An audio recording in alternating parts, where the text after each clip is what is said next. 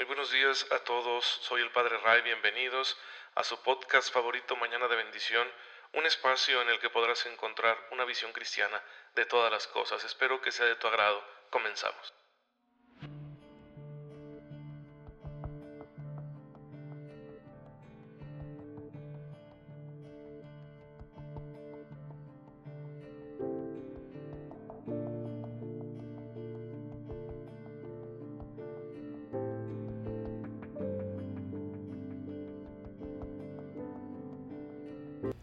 Muy buenos días, bienvenidos a su podcast favorito, Mañana de Bendiciones. Espero en Dios que se encuentren muy, muy bien, gozando de cada cosa buena que el Señor quiere darnos porque nos ama.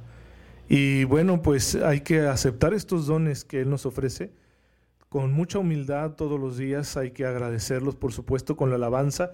Y la mayor gratitud que el Señor espera de nosotros es que eh, seamos capaces de aprovechar estos dones, de aprovecharlos de ponerlos en práctica, de llevarlos como debe ser a, nuestra vida diaria, a nuestra vida cotidiana. Hermanos, si hacemos esto, estaremos muy, pero muy bendecidos y podremos salir adelante en todos los aspectos de nuestra vida, en todos esos detalles que se nos puedan ofrecer día con día, porque la gracia de Dios es eficaz. Siempre está dispuesto el Señor a ayudarnos, porque esa es su gracia, una ayuda gratuita y amorosa que Él nos da de manera que cada aspecto de nuestra vida cotidiana, por sencillo que sea, por poco importante que parezca, pues esté bien, bien realizado con eh, espíritu cristiano y que, hagamos bien las cosas, que, que nos salgan bien, que sean protegidos de todo mal en el momento y que así esas acciones, por pequeñas que parezcan, pues nos vayan llevando al cielo, porque de eso se trata esto. Estamos aquí para irnos encaminando hacia la vida eterna. Bien, pues la iglesia hoy nos invita a recordar a los mártires irlandeses, uno de ellos el beato Alberto O'Brien, eh, que fue obispo en una ciudad en Irlanda en el siglo XVII, que Irlanda estaba bajo el dominio de Inglaterra en aquel entonces, y en Inglaterra gobernaba Oliver Cromwell, un, un hombre que quiso cambiar el régimen antiguo, volverlo más radical. Ya la iglesia de Inglaterra estaba separada de la comunión con el Papa, pero Oliver Cromwell hizo que todo se pusiera más radical y empezó a perseguir a los católicos de una forma brutal y pues principalmente a los líderes irlandeses, porque Irlanda era por aquel entonces y sigue siéndolo todavía una, una nación muy católica. Así que fue martirizado junto con algunos sacerdotes y laicos este obispo Alberto O'Brien. Hermanos, hay que dar testimonio de nuestra fe en cualquier circunstancia a veces habrá situaciones sociales que hagan muy complicado ser cristiano, ser católico, pero estamos llamados a ser valientes, que nos quiten todo, pero que no nos quiten a Jesús. Eran lo que escribían en sus tiendas de campaña los exiliados de Irak cuando fueron desplazados por el Estado Islámico. Ponían eso en, la tienda para que lo vieran eh, las naves, las aeronaves que pasaban por ahí. Y, y, es un gran testimonio ese, ¿no? Que nos quiten todo, pero que no nos quiten a Jesús. En Irak estas gentes por creer en Cristo perdieron propiedades, patrimonio, perdieron familia, perdieron todo, ¿sí? Algunos perdieron la vida. Pues que el Señor nos conceda esa gracia de ser fieles en todos los martirios, ¿sí? No solo en esas circunstancias tan difíciles que pueden llegar a vivirse en cualquier nación, sino también en los pequeños martirios de la vida diaria donde tenemos que aprender a decirnos que no muchas veces o a ser señalados o a soportar contrariedades. No pasa nada. Si Jesús, que es nuestro Señor y Maestro, pues dio testimonio de su amor a Dios en la cruz, nosotros también tendremos cruz en nuestra vida, siempre, lo queramos o no. Más vale aceptarla con el mismo espíritu, con la misma actitud con que Jesús aceptó sus tormentos, por amor al Padre, sí, para la gloria de Dios y por salvación nuestra. Entonces también tú y yo podemos ofrecer nuestra cruz al Padre, unidos a Cristo, con la fuerza del Espíritu Santo, y ofrecerla por la salvación del mundo, por la salvación de todos nuestros hermanos, por la salvación de los seres que amamos. Pues esa es la lección que nos da hoy la Iglesia al recordar a los mártires irlandeses. Bien, Aquí en Mañana de Bendición estamos hablando de una realidad que muchas veces puede suponer un martirio. Estamos tratando el cuarto mandamiento, honrarás a tu padre y a tu madre.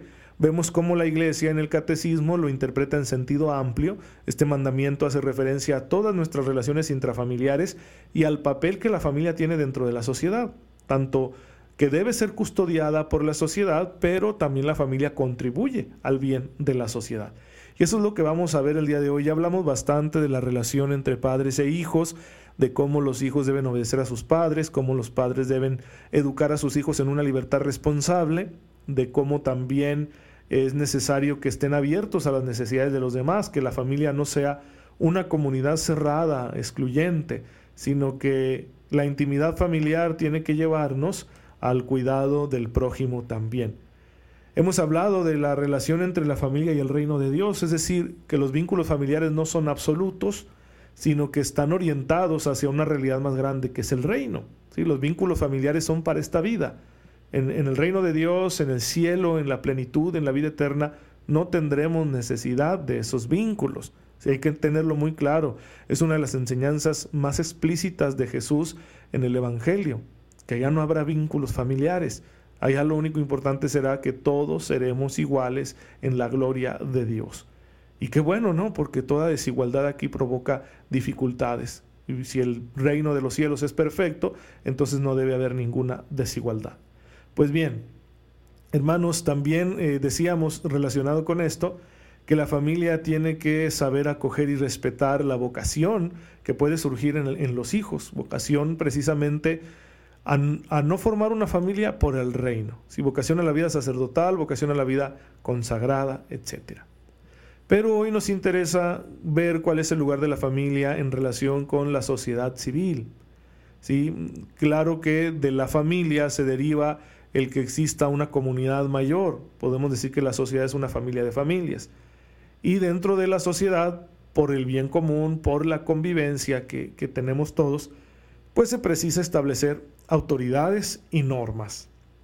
Estas autoridades y las normas que se creen deben respetar el lugar de la familia, no pueden ser invasivas, ¿sí? no pueden mm, como deformar a la familia, hacerla a su gusto o despreciarla o anularla, sino que tienen que tener un respeto eh, irrestricto a la familia porque el Estado, la autoridad mucho menos, no son dueños de las familias.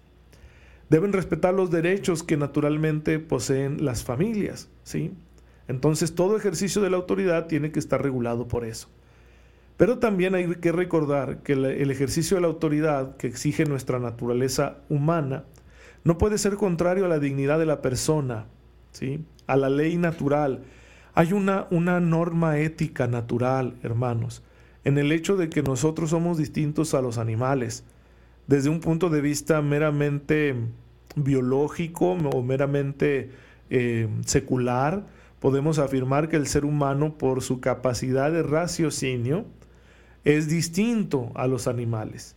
Y en ese sentido, su modo de vida también va a ser diferente está regulado el modo de vida de los seres humanos por una natural inclinación al, al bien, ¿sí? De manera que hay un, salto moral, en, o mejor dicho, un salto existencial o metafísico, no sabría yo cómo explicarlo, pero el animal no es un ser moral, porque si hay carencia de raciocinio, de conciencia, no se da cuenta del bien y del mal. El bien y del mal son ajenos en el mundo animal, simplemente es la, supervivencia, el instinto. En cambio, en el ser humano no. Les voy a poner un ejemplo con el cual les va a quedar bien claro. Yo decía en un debate que eh, las, los ordenamientos jurídicos que cree cualquier Estado, cualquier gobierno, tienen que respetar la ley natural. Y por eso yo señalaba que la construcción de una estructura como lo son las uniones civiles para que las personas homosexuales tengan ciertos derechos no pertenece a la ética natural, ¿sí? No, no es algo que pertenezca a la ética natural, es algo artificial creado por el hombre para solucionar una situación social. Y que, ojo, ese tipo de estructuras, si se dieran, no deberían ser solo para personas homosexuales. ¿Por qué? Pues porque en, ese sentido se les utiliza como parche, nada más para no llamarle matrimonio y que la sociedad no se revele mucho, ¿sí? Pero en realidad ese tipo de situaciones, de estructuras del ordenamiento jurídico podrían estar disponibles para cualquiera, ¿no? Si dos personas son amigos, independientemente de, si son del mismo sexo o no y quieren ayudarse mutuamente, pues ¿por qué no tener una estructura así? Pero bueno, eso haría para otro tema. Eso era lo que yo estaba diciendo en el debate y me respondieron que no, que la homosexualidad sí pertenece a la ética natural porque hay homosexualidad entre los animales. Hay mucho que decir de eso, ¿eh? Hay mucho que decir y es muy interesante, pero pues es que no, no es la norma para la ética natural, no es la, animalidad, ¿sí? Aunque se diga que compartimos mucho con los animales, que por supuesto es cierto. ¿Por qué? Porque entre los animales se dan muchas cosas que yo estoy seguro que ninguno de nosotros quisiera que fueran normalizadas y mucho menos legalizadas. Se da entre los animales el incesto o el canibalismo. Y no me digan que eso pertenece a la ética natural y que por lo tanto tiene que estar legalizado. Porque sería una verdadera aberración, ¿sí? Decir que la ética natural parte de nuestro ser animales es absurdo porque el animal no es ético. Para afirmar que hay una ética natural, una ley moral natural, tenemos que afirmar que la naturaleza humana tiene un carácter específico, distinto al del animal. Y lo vemos porque el humano puede tener este desarrollo racional, esta conciencia que nos hace distinguir el bien del mal. Por eso los únicos seres sobre la tierra que tenemos esta dimensión moral somos los seres humanos. Los animales no. Yo no me veo asistiendo a un juicio donde juzguen a un animal por haber matado a, por ejemplo, otro animal o a un niño, ¿sí? ¿Por qué? Porque el animal no es consciente. No hay, ¿verdad?, una distinción del bien y el mal que los animales puedan asimilar. Entonces, toda autoridad, todo Estado y todo ordenamiento jurídico que el Estado construya para la convivencia social debe respetar la ley moral natural. Y el punto esencial de la ley moral natural es que todos los seres humanos, por el único hecho de pertenecer a la especie, somos o poseemos una dignidad. Y esa dignidad debe ser respetada, ¿sí? Entonces la autoridad tiene que respetar la dignidad de los individuos y de las familias. Para ello ha de procurar ejercer una verdadera justicia. Y la justicia gira en torno a la noción de derecho. Y el derecho hace referencia a la dignidad. ¿Qué es lo que es un derecho? Algo que le corresponde a alguien. ¿Y por qué le corresponde? Porque es acorde a su dignidad. Por ejemplo, un niño pequeño lo engendran sus padres, ellos tienen la obligación de alimentarlo. El niño tiene el derecho de ser alimentado. ¿Por qué decimos esto? Porque es lo que corresponde a su dignidad. Si no lo alimentas vas a afectar su salud, su integridad, su dignidad.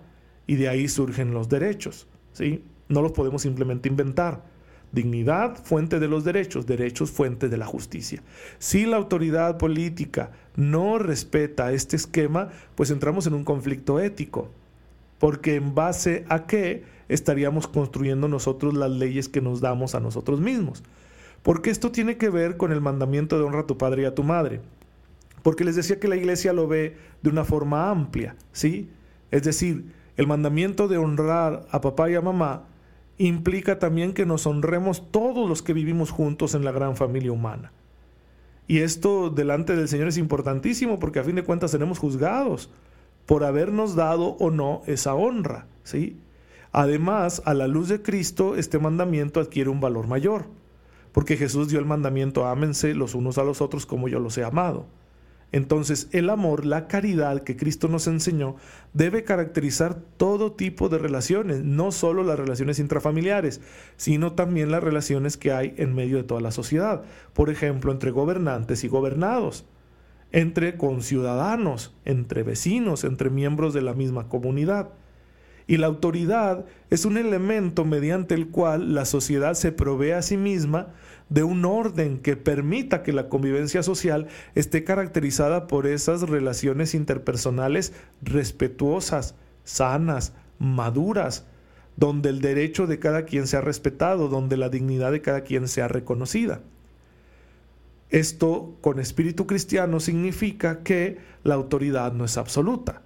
La autoridad siempre tendrá que poner en el centro a la persona humana, la dignidad de la persona y ser justos. Toda ley que emita la autoridad debe procurar la justicia. Y hay ciertas condiciones que necesitan las leyes para ser justas. De ello vamos a hablar mañana, no se pierdan el episodio de mañana, porque hoy ya se nos terminó el tiempo, pero va a estar muy, muy interesante. ¿Y qué es lo que hace justa una ley? Y es importante verlo aquí para entender cómo sociedad y familia tienen que ser reguladas por ciertas leyes, por supuesto, pero estas leyes para que no se vuelvan arbitrarias o tiránicas deben respetar una cierta ética y eso es lo que vamos a ver el día de mañana. Señor, te damos gracias porque nos permites no solo tener nuestra familia nuclear, sino siempre una familia más grande, la gran comunidad humana en la que todos estamos llamados a respetarnos y amarnos. Danos la gracia de que así sea todos los días de nuestra vida. Por Jesucristo nuestro Señor. Amén. El Señor esté con ustedes. La bendición de Dios Todopoderoso, Padre, Hijo y Espíritu Santo, descienda sobre ustedes y les acompañe siempre. Muchas gracias por estar en sintonía con su servidor. Oren por mí, yo lo hago por ustedes y nos vemos mañana, si Dios lo permite.